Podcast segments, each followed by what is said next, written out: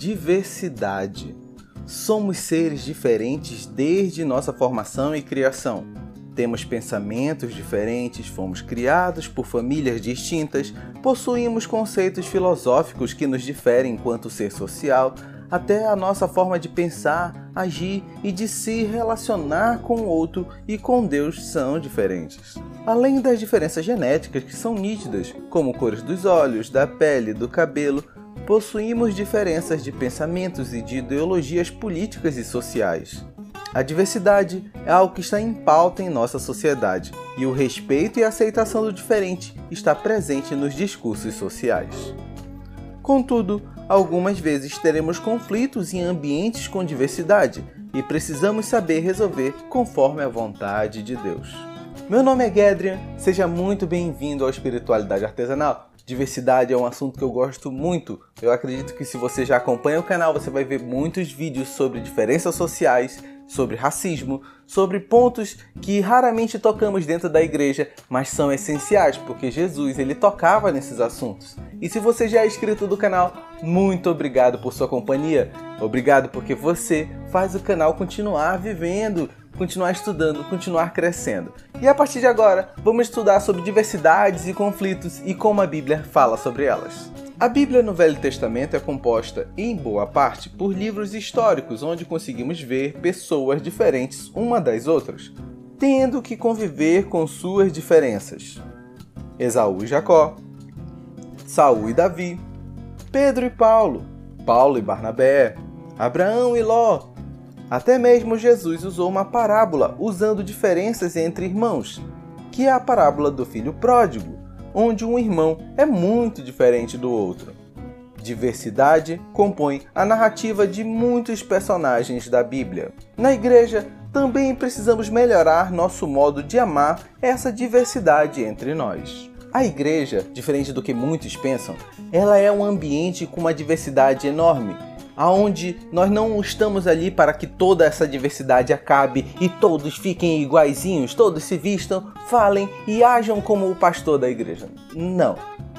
Nosso trabalho como igreja é que todos, com a sua diversidade, com suas múltiplas funções, seus dons diferentes, funcionem para que o corpo funcione da maneira correta.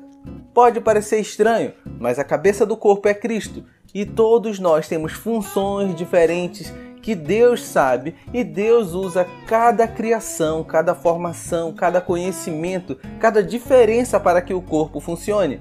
Lá na frente, o apóstolo Paulo ele trata a igreja como um corpo, como o nosso, onde tem mão, tem pé, tem cabelo, tem olhos, tem boca, tem diferenças e cada diferença tem uma função, tem uma utilidade.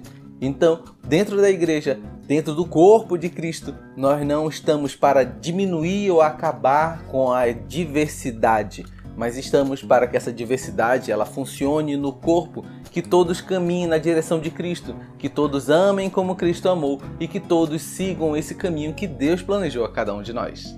Contudo, nem sempre a diversidade ela fica sem atritos. Então, para isso, vamos trazer aqui sete conselhos bíblicos para lidar com conflitos, que vão nos ajudar. Aliás, essa lista está no site Bíblia On, que vamos deixar o site na descrição do vídeo. 1. Um, ouvir antes de falar. Provérbios 18,13 diz: Quem responde antes de ouvir comete insensatez e passa vergonha. 2. Responder com calma. Provérbios 15:1 diz: A resposta calma desvia a fúria, mas a palavra ríspida desperta a ira. Ignorar o insulto. Provérbios 12:16 diz assim: O insensato revela de imediato seu aborrecimento, mas o homem imprudente ignora o insulto. 4. Não retrucar.